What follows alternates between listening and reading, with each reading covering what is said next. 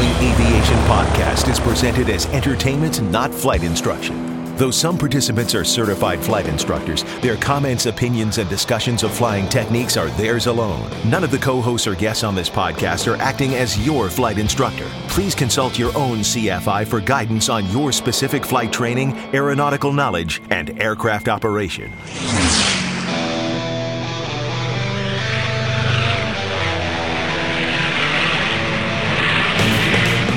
This is the Stuck Mic AvCast, an aviation podcast about learning to fly, living to fly, and loving to fly.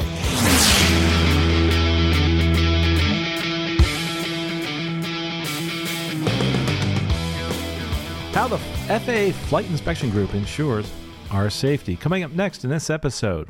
But before we get started with the Stuck Mic AvCast, let's uh, first of all make a big shout out to our sponsor. Let's do the pre flight. Lot of folks come here and listen to this to find out how to get one of those free scholarships guides. So we'll let you know right away. Uh, it's through our sponsor, Tailwind Way- Waymakers. Tailwind Waymakers is a nonprofit founded to help fund aviation dreams. So whether you could use some help funding your aviation training or if you want to win a new airplane, check out tailwindwaymakers.org and use the coupon code Tailwind Waymakers and get a free scholarships guide while supplies last. To get that scholarships guide, just go to aviationcareerspodcast.com slash scholarships. Also, another way to get some of those free scholarships guide is through our Patreon account. And uh, and to get those, it's aviationcareerspodcast.com slash free. And if you want to help out and maybe possibly help donate a scholarships guide uh, for just $1 a month through our Patreon account, uh, you can donate us one scholarships guide per year, at least one per year, because it's uh, for every ten dollars we give away scholarships guide. So it's really a cool thing to do for people. Now entering cruise flight. Well, today we're again talking about how the FAA Flight Inspection Group ensures our safety, and we are actually going to interview a actual flight check pilot who you probably know, and uh, that's Russ Roslewski. And Russ, it is awesome to have you on the show again. But wait, you're a co-host.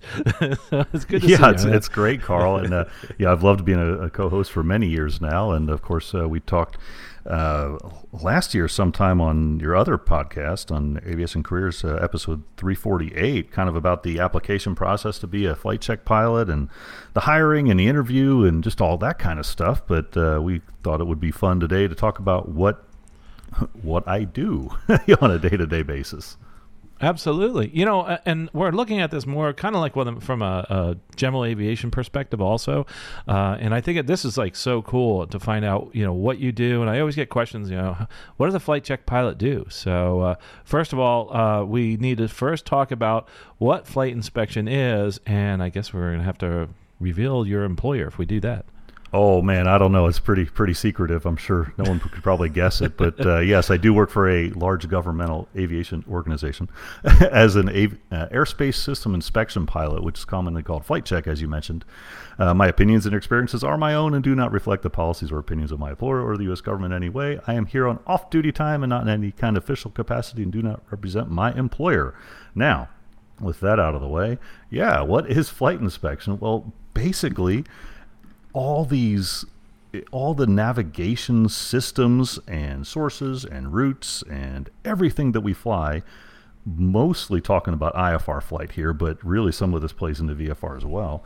But all this kind of stuff is radio signal or yeah, is being certified to a certain standard or you know, the airways are in certain locations and such. And how do we know that they're good? You're flying around in the clouds and how do you know that the guidance you're receiving is good how do you know that the obstacles have been properly evaluated or even the runway lights or the radar system or interference from surrounding you know radio stations or something like that how when you're flying in the clouds you need to be pretty confident that everything's working properly, everything's working as it should.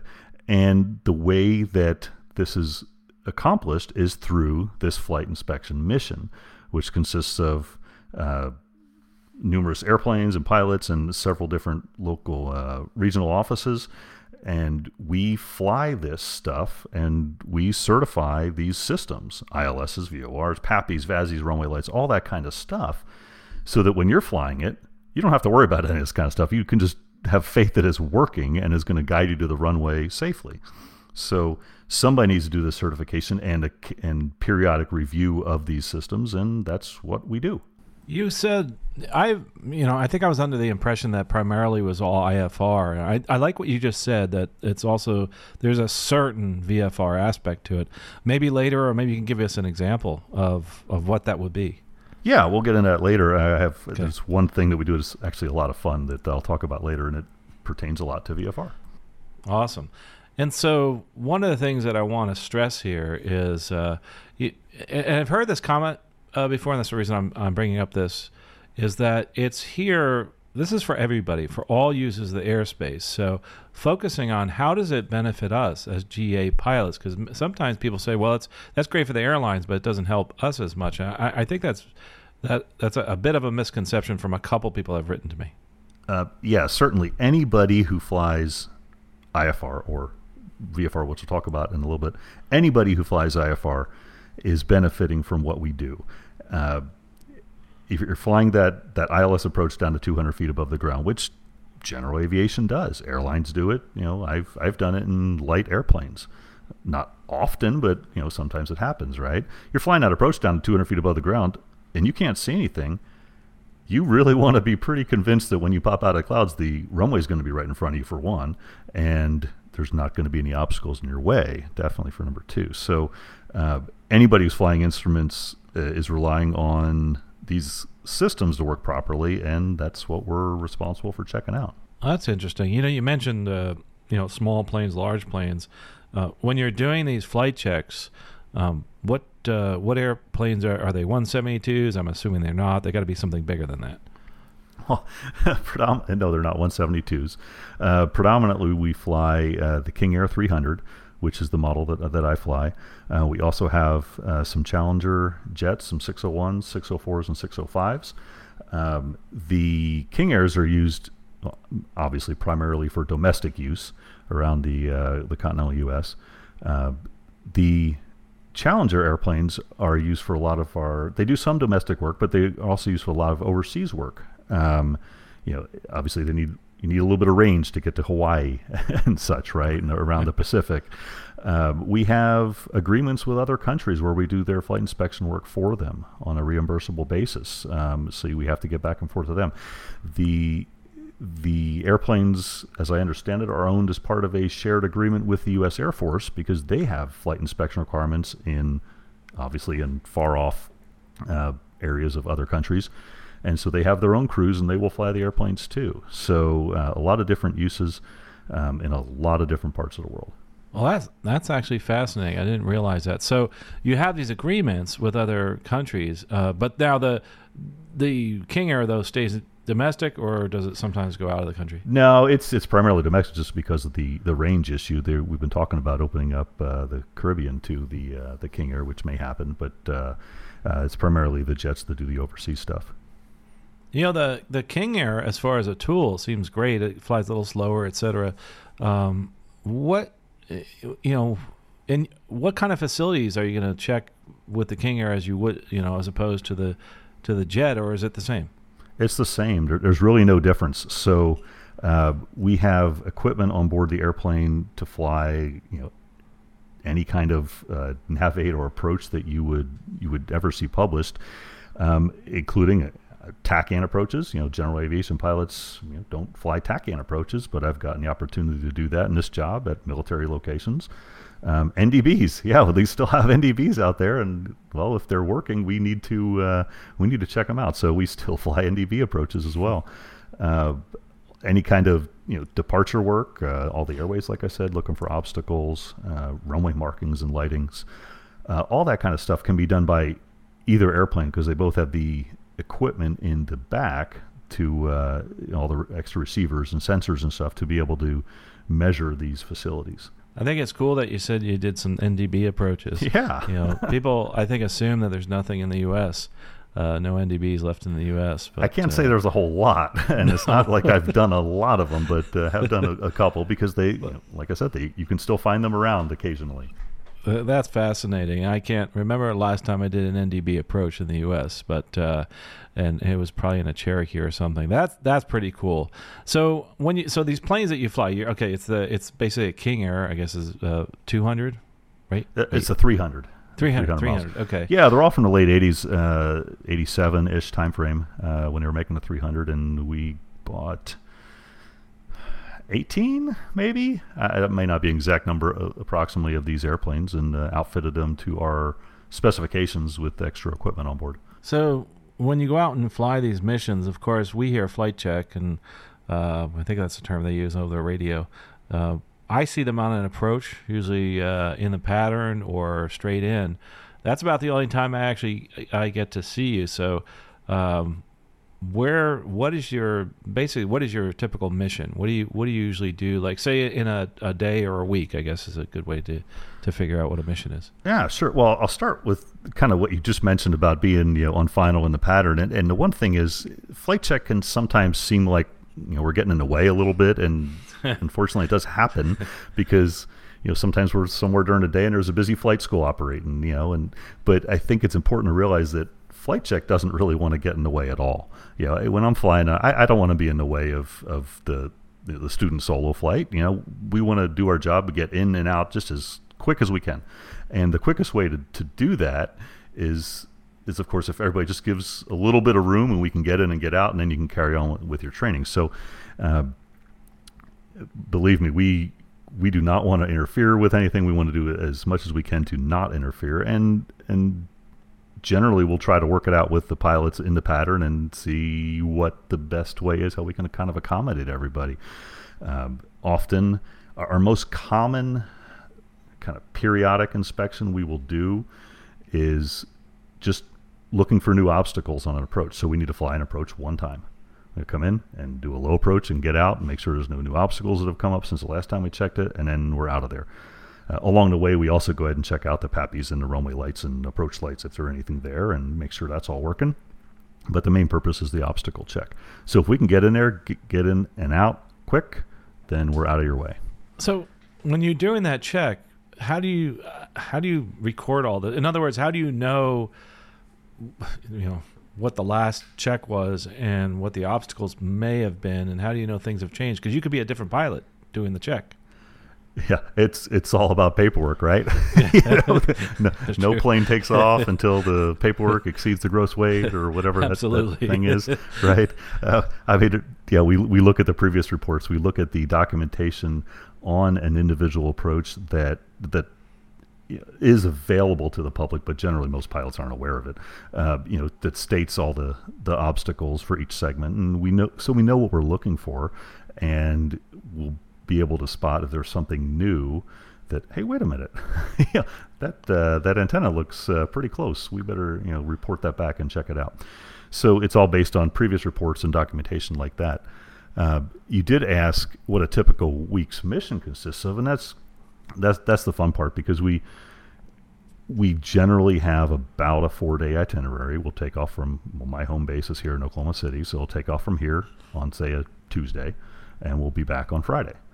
Um, so that's three nights away generally, and depending on what our main mission is for the week, really controls the flow how things go.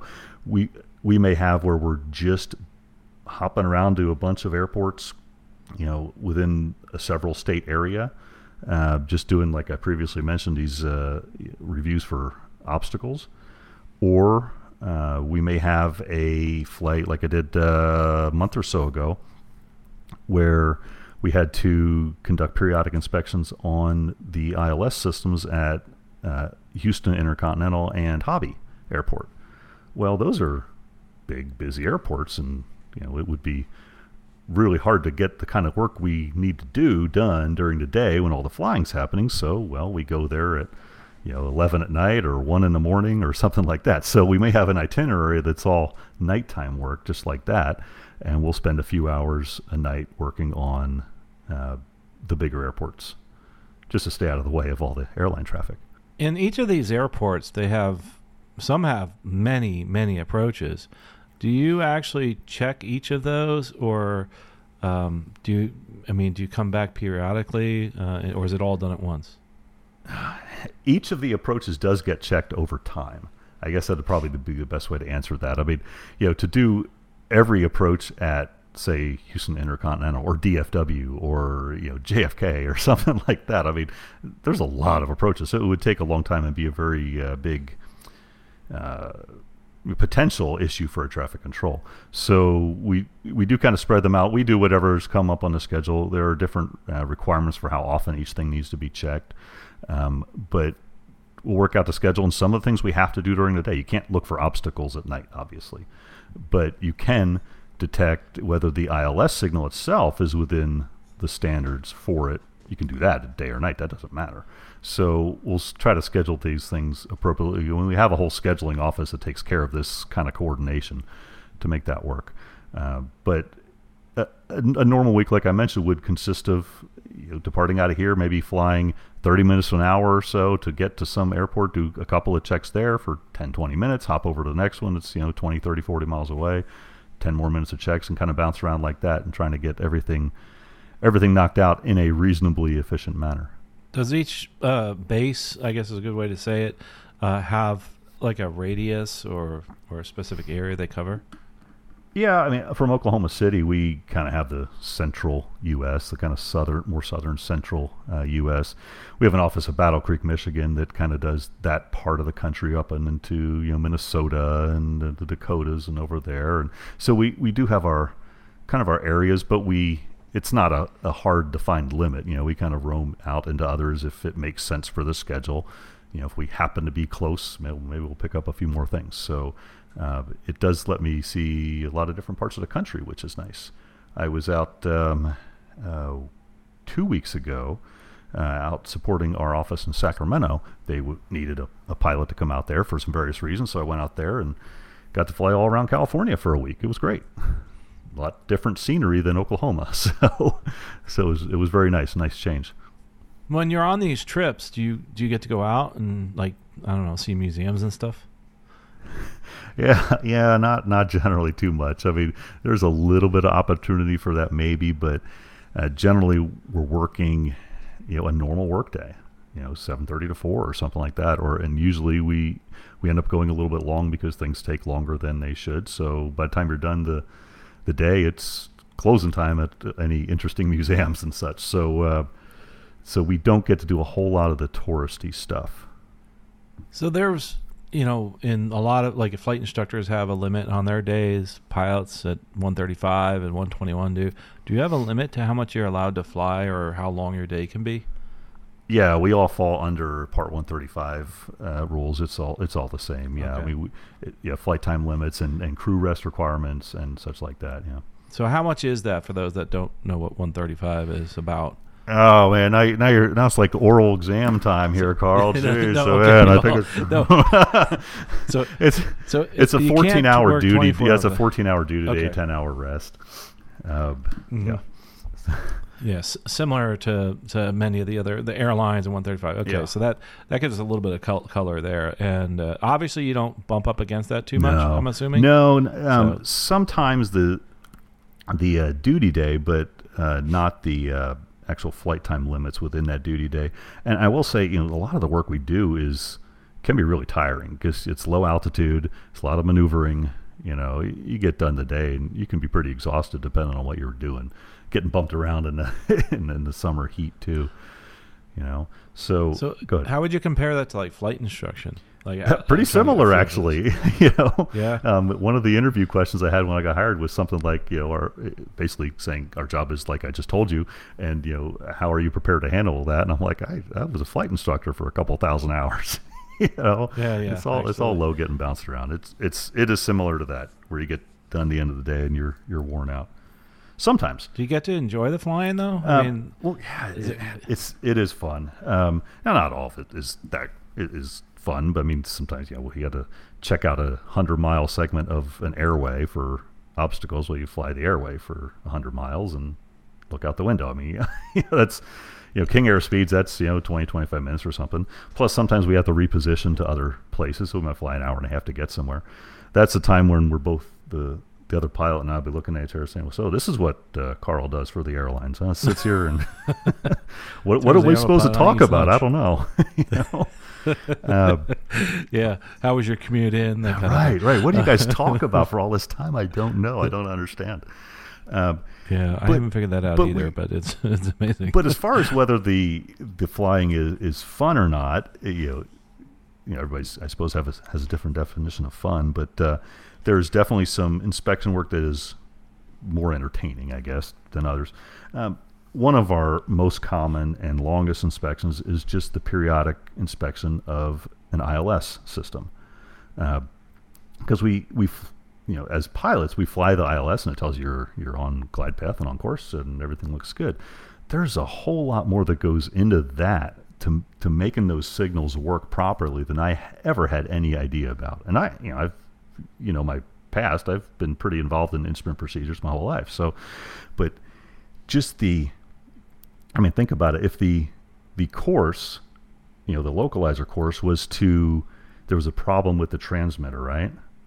How would you know? Well, there's alarms on there's monitors on the system that will alarm if it goes out of tolerance. Well, how far does it have to go out of tolerance before the before the monitor kicks over, right?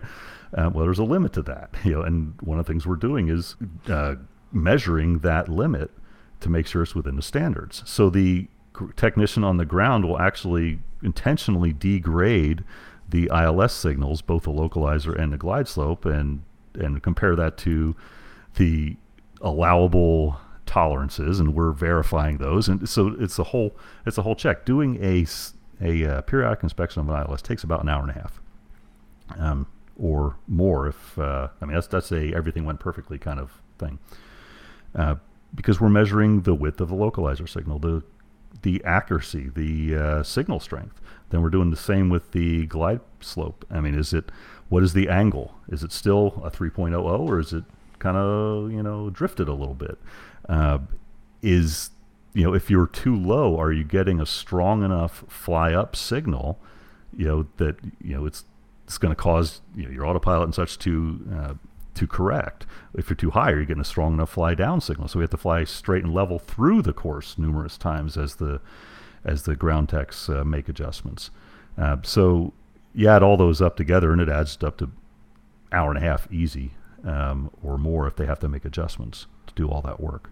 How about all those other segments, like the initial, your intermediate, your final, and then say even your miss? Do you, do you check all those too? Um, we check all of those, but on a little bit different basis. Um, because generally, once those are checked, you know, as part of the uh, new procedure development, you know, then really issue is new obstacles. Uh, the databases are pretty good. So when we look for new obstacles, we're primarily just looking for the final approach segment and the initial part of the missed, okay, where, where everything's more critical. Um, so we're not checking out the initials uh, to the same, uh, I guess you would say, level, uh, but we are verifying that they are safe. And the the signal strength, as far as if you if you are navigating by a VOR feeder to an ILS or something like that, that we are checking out that VOR as well on a regular recurring basis. So you will be guaranteed that that signal is usable as well. Interesting. You know, that's something yeah, that's it's fascinating because that it takes a lot more time than you think. And uh, I didn't realize you did all those different checks. But yeah, there's gr- another thing that. Uh, let me just interrupt. Uh, granted, you know, a lot of that time is well, it's an airplane, right? So you got to reposition it back to the other. If you're, I mean, if you're going to do multiple inbound runs on something, well, half your time is going outbound to set up for it, right? You know, right? Absolutely. Yeah. So, you know, admittedly, that probably takes half of our time, approximately, is just repositioning the airplane to do the, you know, check again. And I'm curious, and I don't know if you can answer this question, but if you can, if they've thought about using other devices to do these checks. Meaning, uh, ah, so the drone question, yes, yes, so, absolutely. Yeah, there there are studies going on to uh, see if and what and how much of our job could be done via some kind of uh, you know, more automated means. Absolutely. I mean, of course, it's being looked at. That would only make sense, right? Now, whether it comes to anything is anybody's guess at this point. Right. It'd have to be something large, I guess, with some equipment on board too. So it, uh, yeah, that, it, would be interesting to see if that, that comes to fruition. How about, uh, and again, I'm not sure if, if you can talk about this one too. How about what's going on lately with 5G? Uh, are you involved in any of that type of checking? I haven't been involved in the in any of the 5G work, uh, other than if we happen to notice something as we're doing another inspection, which I have not on on my on my work. Uh, but yeah, so I can't speak a whole lot about that. I haven't haven't seen it, and I'm definitely not involved in it. Absolutely interesting. The the other thing I was going to mention before is uh, one thing that fascinates me is you, you, know you see a lot of different items going up, uh, towers, uh, windmills, even small buildings. There's a whole nother group. You know, correct me if I'm wrong. That that does that. In other words, you have to actually put in for uh, and file with the FAA a, um, a report, and then they go in and, and look at it and then inspect it. Is that something you get involved with? So, say I want to put a windmill near the airport. Is that something you guys would get involved with um, at some point? Mostly no, but a little yes. Um, so, the, yeah, the the notice of proposed construction, I think something like that is the term, and and there is an office within the FAA that looks at your, your construction proposal and determines if it's going to be a problem for aviation. And if it is, then they pose certain limits on the height and such. Um, I did a little bit of work with that in my last job. But the only time it's really going to come to flight inspection is if it causes an impact to an actual procedure, not just a, uh, you know, it could cause an impact, but, you know, or, or it um, uh, might cause one down in, in the future to a future procedure, I guess is what I'm saying. But if it it ends up raising the uh, decision altitude on an approach or an MDA, then uh, it would be part of our next inspection. Yeah. Or actually, a special inspection to go check it out. So during that inspection, say, I've always wondered this: you have a, a temporary construction crew doing work with cranes. Um, do you have to come back and, and recheck those again? I mean, how is that? I'm just trying to figure that out. You know, it's like how, how would you even do a, a flight check and, and during that period, and do you have to come back again after those cranes are gone? Um, yeah, I really don't know the answer to that question. I'm not. I'm, I'm not exactly sure. Uh, but you would. Yeah, because you're saying because the cranes will be higher than the building is, is what you're saying. Right, yeah. right. Yeah, yeah I, am not really sure how to answer that question. now. Yeah, that. Well, that's fine. I just I was just wondering because that's something you're looking out for, right? If you see something new and it, and it's not right, actually right and you don't know about it, right? Well, so you'd have to you know. know uh, last week on the trip, I was one of the obstacles we were looking for was labeled crane on the on the on our documentation, right? right? And we didn't actually see a crane. we didn't see any problems with the procedure, but I just uh, my guess was it was a like you just mentioned a construction crane on top of a downtown building that was nearby where we were, but the crane wasn't currently up. But it seemed like probably the height of that crane was accounted for in the procedure anyway yeah, I don't know for for right. loading air conditioning on top of the building or something. I have no idea. Yeah, th- this is kind of a funny question. I, I, don't know if you can answer this, but every so often when I fly into a specific airport, they uh, that says caution cranes in harbor, and they have to you know increase the, yes, the minimums and stuff I know like the that. Airport you're talking about. do, do, do, do, do, you have to time those so that do, you test it while the while the boat's going? I, I know I'm, I'm kind of joking, well, but it's, it's a whole you know. big scheduling problem. You got to schedule the boat to come by right at the same time. but, yeah, that and, and again, that's something that you know you have to take into consideration. Anything that's that's movable, um, but as far as like these the different things that you do, it's all the during these maneuvers that you're doing, is it at specific speeds? You know, do you test out all the different categories? I mean, how does that work? No, we have a kind of a standard speed we fly at, eh, although it can be adjusted based on conditions. I mean, in the King Air, it's 170 knots for a lot of stuff, 140 knots for approaches, but that's that's just a nominal kind of hey, this speed seems to work generally well. But it, you know, we fly faster, we fly slower depending on conditions.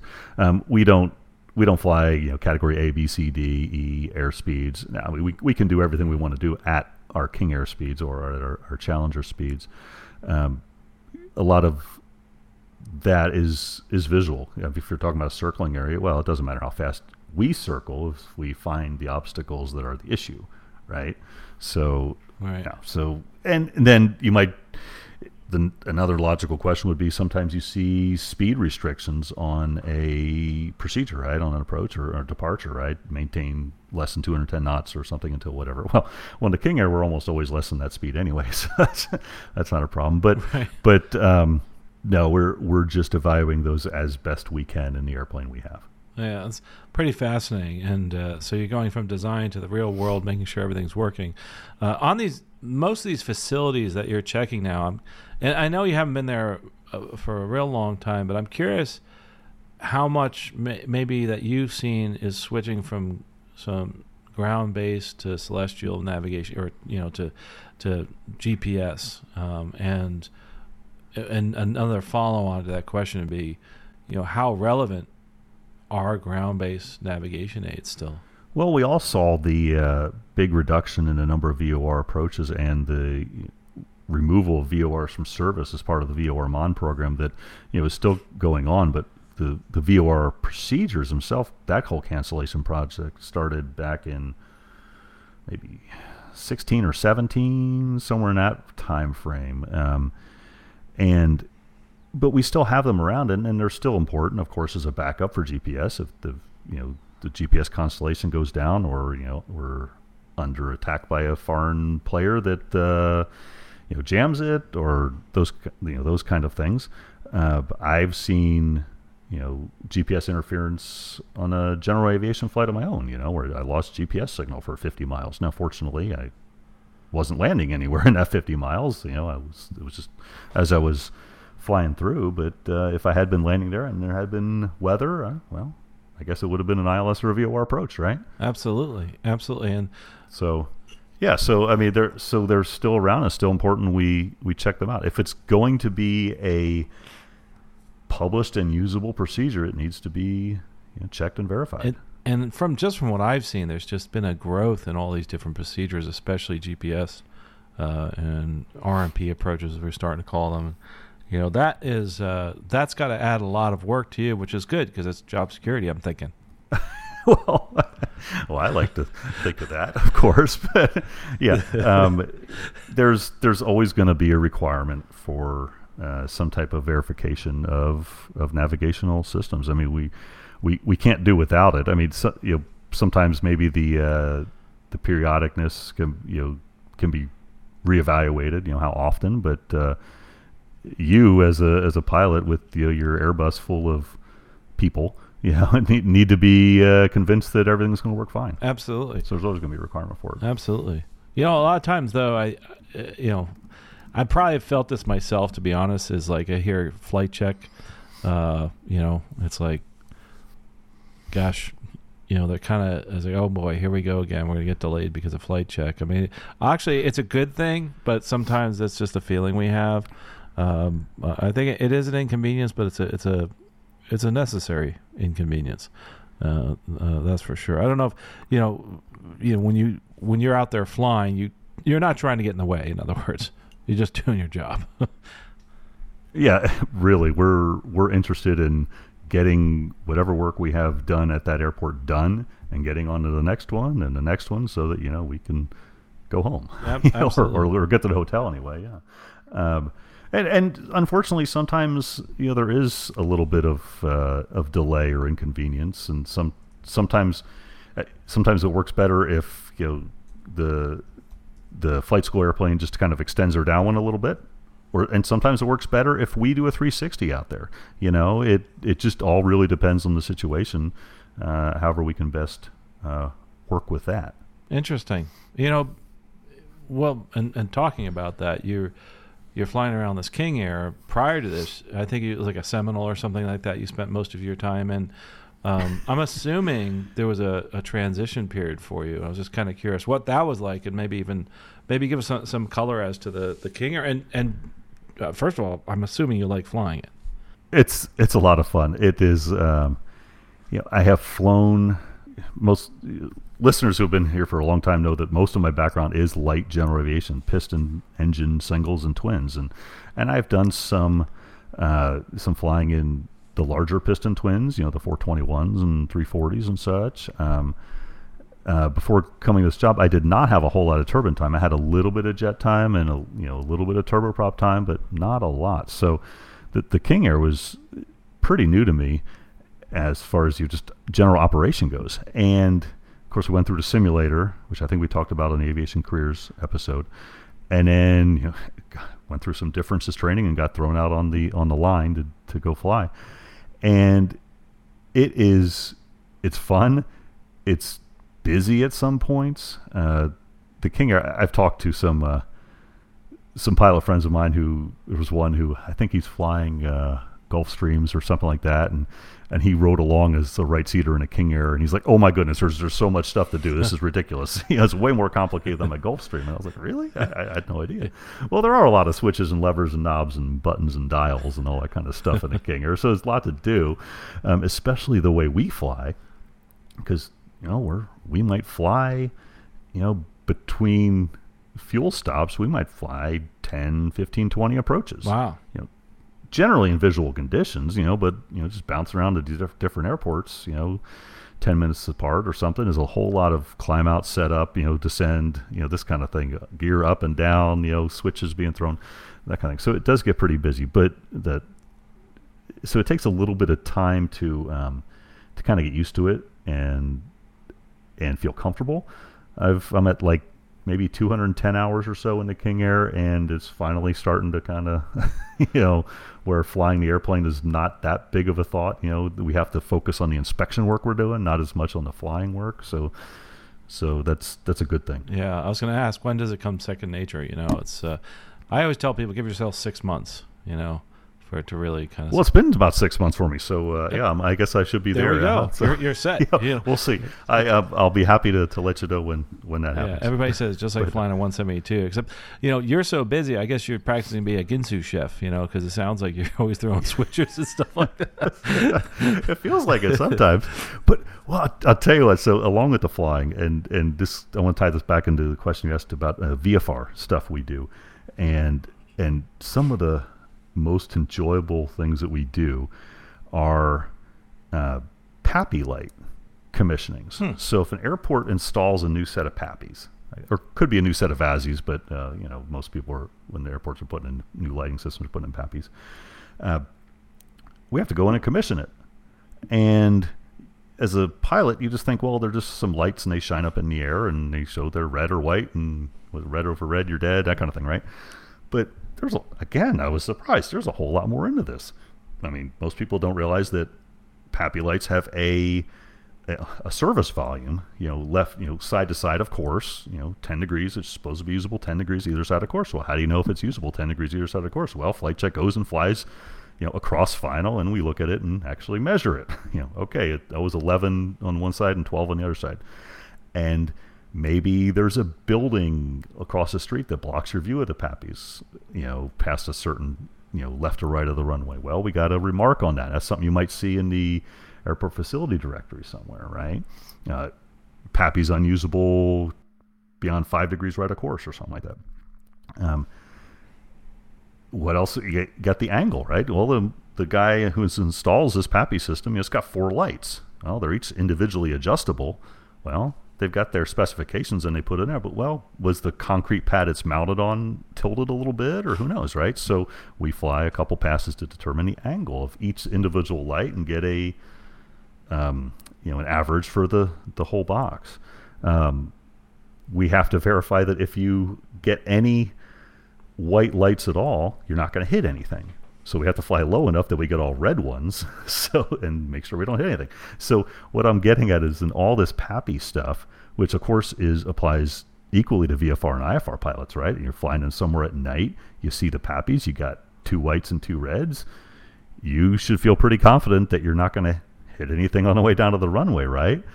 So all this flying we do is all low level. I mean, it's 500 feet ish above the ground and, and lower, uh, inspecting obstacles that no one would reasonably think are going to be a problem. But again, if you're at night and you can't see and you maybe get a little bit low, you want to make sure you don't hit anything. So it's a lot of low level maneuvering. It's in a King Air.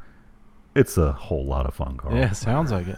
it's it seems that you know I'm starting to get a feel for why you do this VFR, uh, and uh, and why it's Yeah. primarily a, a day VFR thing because kind of gets So that's scary. actually a great point. Um, you know, we fly hundreds of approaches, but they're almost all VFR because we have to be able to see stuff. Um, the majority of our work is done VFR. There's a few things we can do IFR. Um, some of the higher altitude stuff, especially you know with a VOR or something, making sure it's usable. But yeah, in general, if it's IFR or you know just poor weather, we either don't take off or we take off and go somewhere else and to kind of adjust our schedule because our we do have to have generally pretty good visibility and and ceilings to do our work. Sounds like there might be a few hazards involved in this job. Uh, so how do you guys keep yourselves safe, especially flying low level, and and you know doing all these maneuvers near the ground? Yeah, you're right. Uh, there are definitely some hazards involved. Uh, one thing, we have multiple radios in the airplane, so we're always uh, we're on Unicom if it's uncontrolled field or CTAF, I should say, and we're also generally monitoring. Uh, well, we're also getting radar service from from the uh, from approach control. Both listen to both at the same time. Uh, we have a two pilot crew. Uh, both of us are looking out as best we can. Uh, we have an, a, uh mission specialist in the back who's operating the um, you know the radio receiver equipment, but you know there are some things that they don't need to use that equipment for. So they'll be looking out. You know, obviously they're in the back, so they have one window on the side, but they'll be looking out, helping, looking for traffic and such, looking for obstacles. Um, frequent position reports on the radio. Uh, we have obviously we have traffic. We have TCAS on board the the airplane. You know, we have ADSB as well. So so we have all that kind of stuff. Um, but it it can be a a little bit you know more hazardous, I suppose. Um, we we conduct a risk assessment before we do uh, each each day's flying, and in that matrix comes up you know the complexity of the airspace, you know whether we're doing low level stuff, uh, if it's if it's mountainous or terrain's an issue, you know the weather and all that kind of stuff. So uh, we're trying to account for that type of thing as much as we can because because you're right. There's there's definitely a little bit more risk in this kind of flying.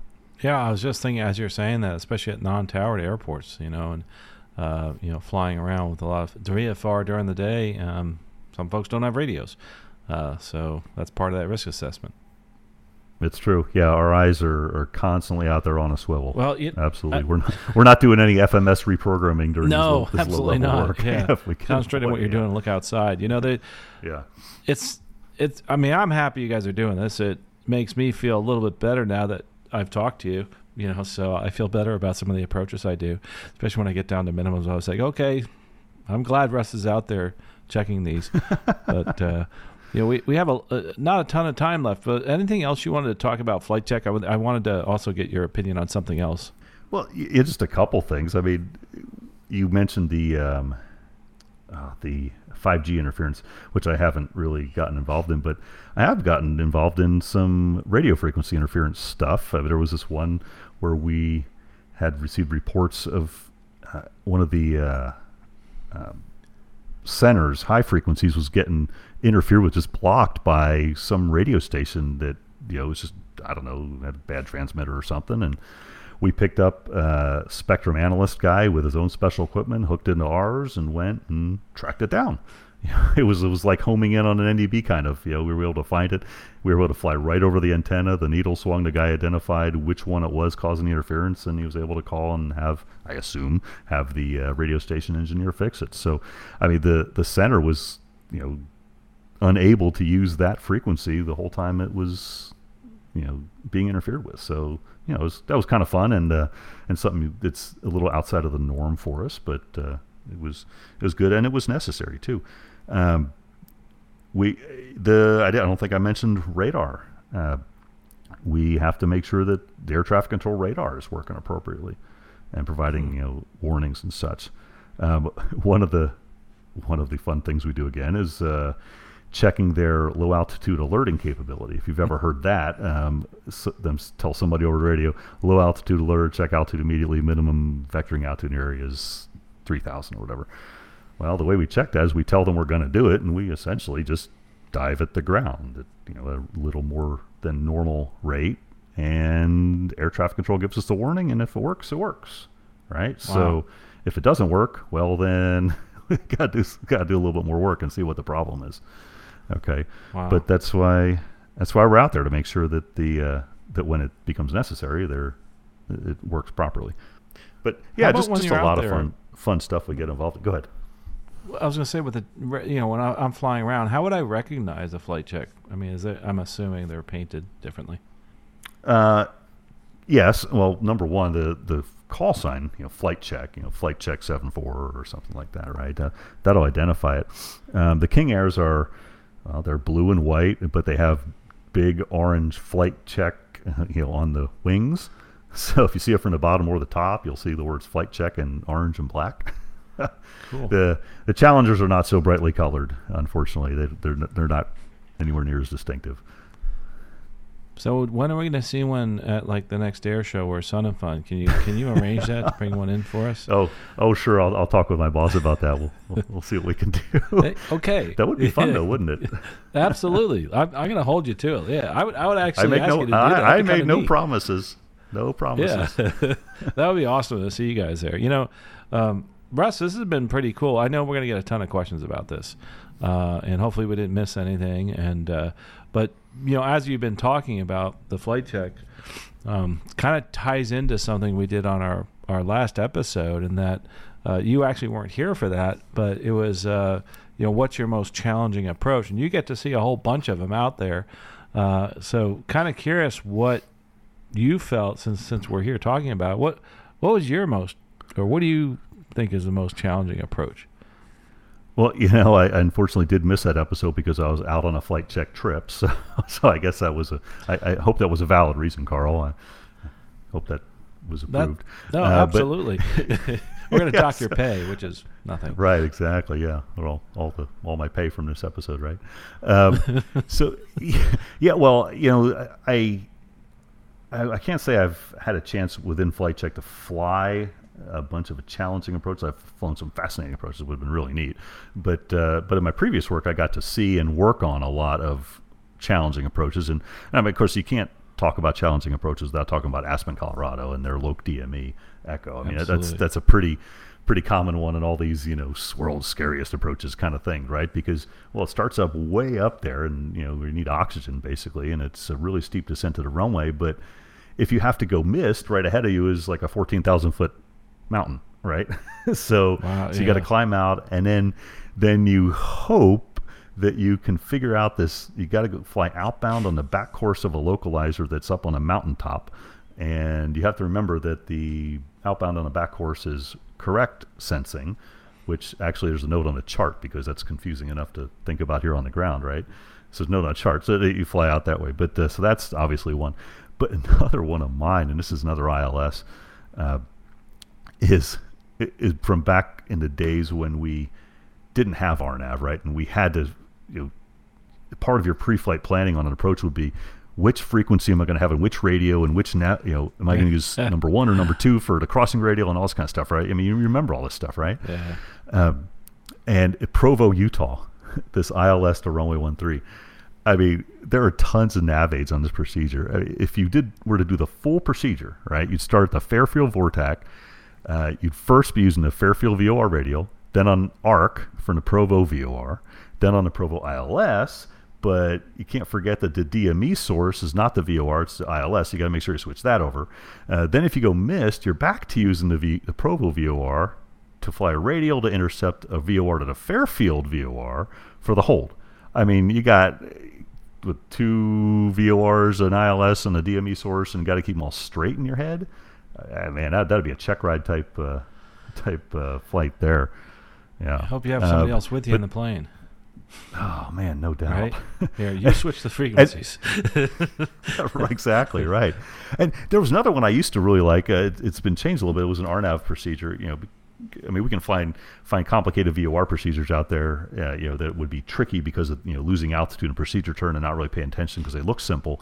But um, there was this RNAV procedure into McCall, Idaho, the RNAV runway 16. Now it's changed now, um, but prior to about 2017, it had inside the final approach fix, it had five step down fixes I mean, it was not a vertically guided procedure. I mean, it was five step down fixes within this, I don't know, a 10 mile final or so. I mean, talk about just a busy time and trying to keep up on it. That would be, that would be challenging.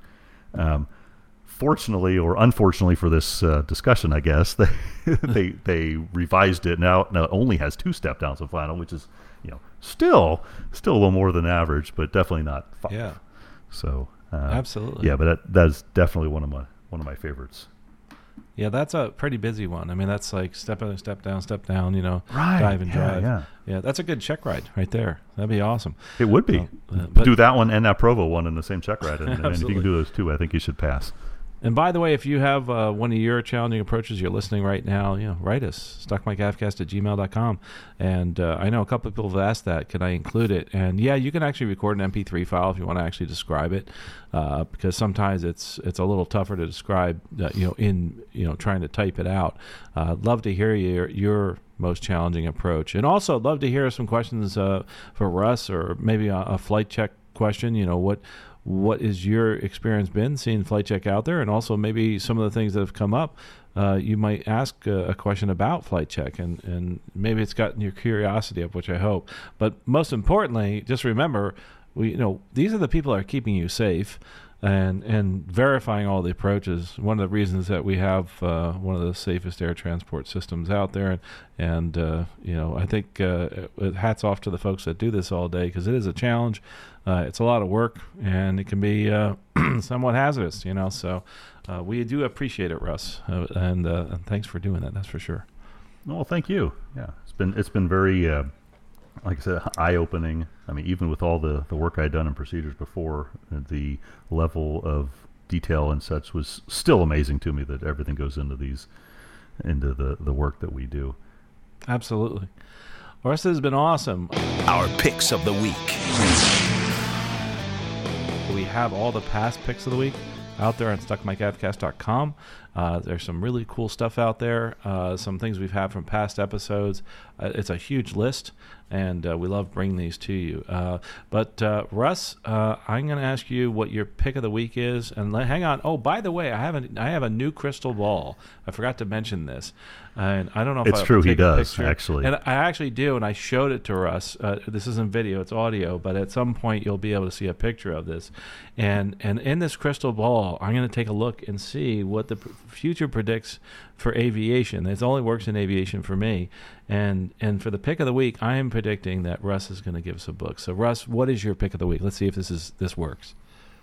Mm, your crystal ball is close, but a little fuzzy Oh no! because it's not a book. It's six books. oh, it's a series. Well, it was close. So It Uh, was should I- close. So should I return a my little- crystal yeah, tuning. No, I think you just need to tune it, or maybe you know wipe it down a little bit or something. I guess, but uh, no, it's a so it's the series of books. They're, they're titled "Quick Aviation Reads," although I, I don't. That doesn't really describe it at all. Um, it's a series of six books, or maybe more to come. I don't know. From an author named Sylvia Wrigley, who I believe is from the UK.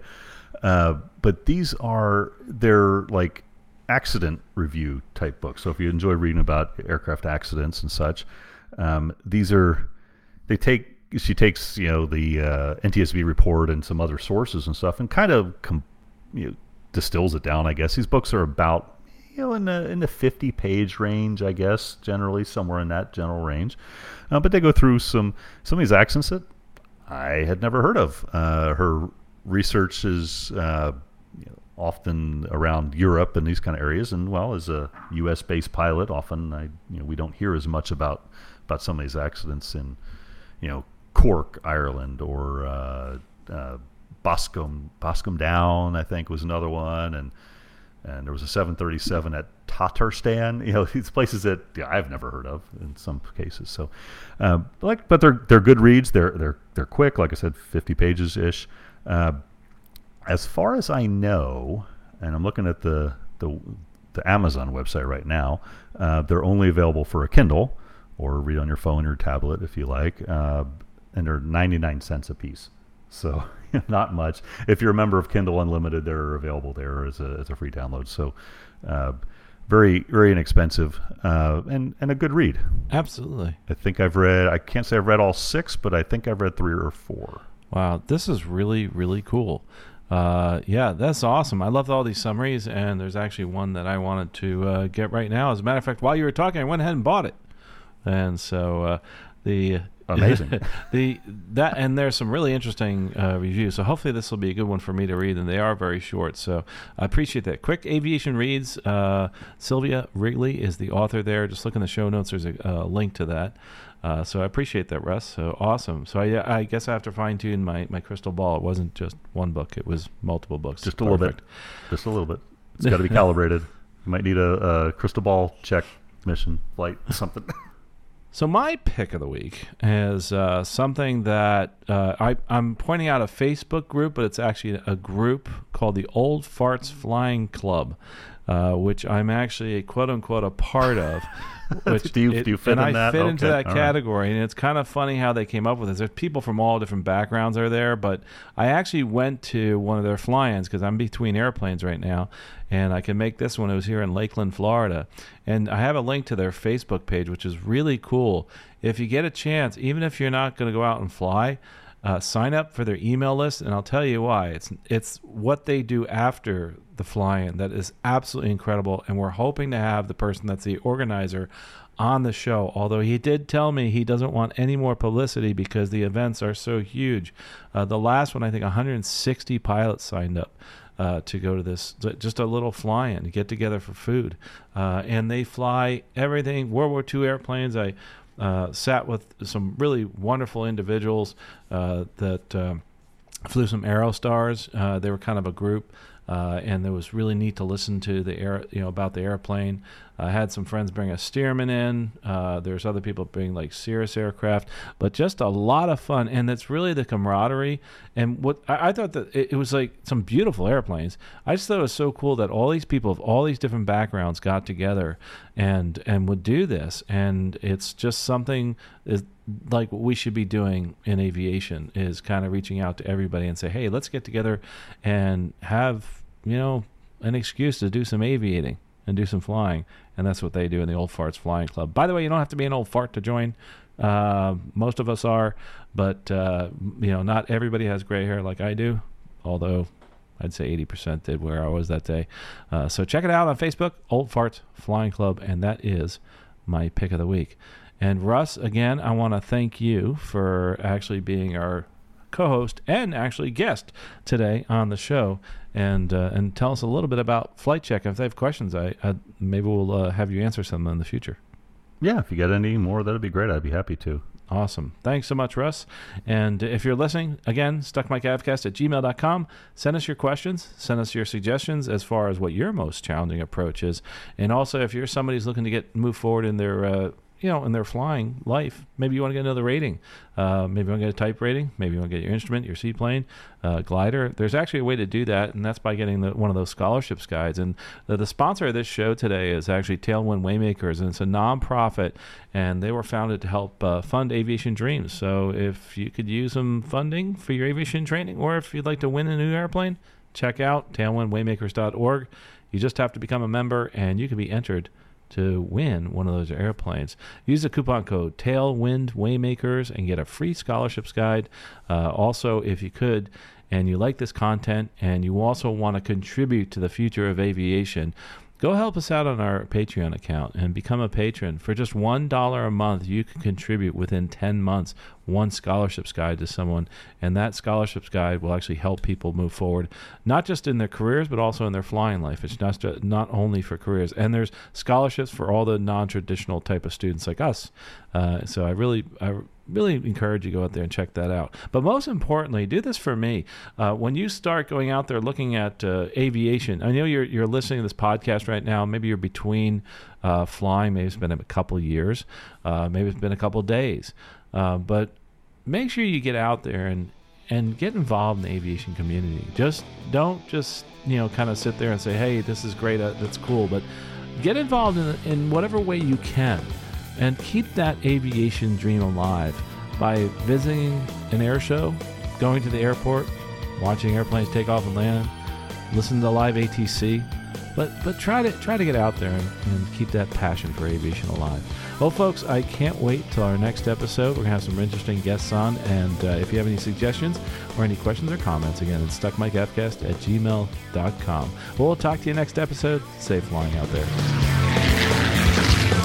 You've been listening to the Stuck Mic AvCast. Members of the Stuck Mic AvCast may receive compensation for products or services mentioned during the podcast. Compensation may be received in the form of, but not limited to, referral commissions, free products, or service trials. Our opinions and views are never influenced by any compensation, and you should always perform your own due diligence before purchasing any products or services mentioned during the show.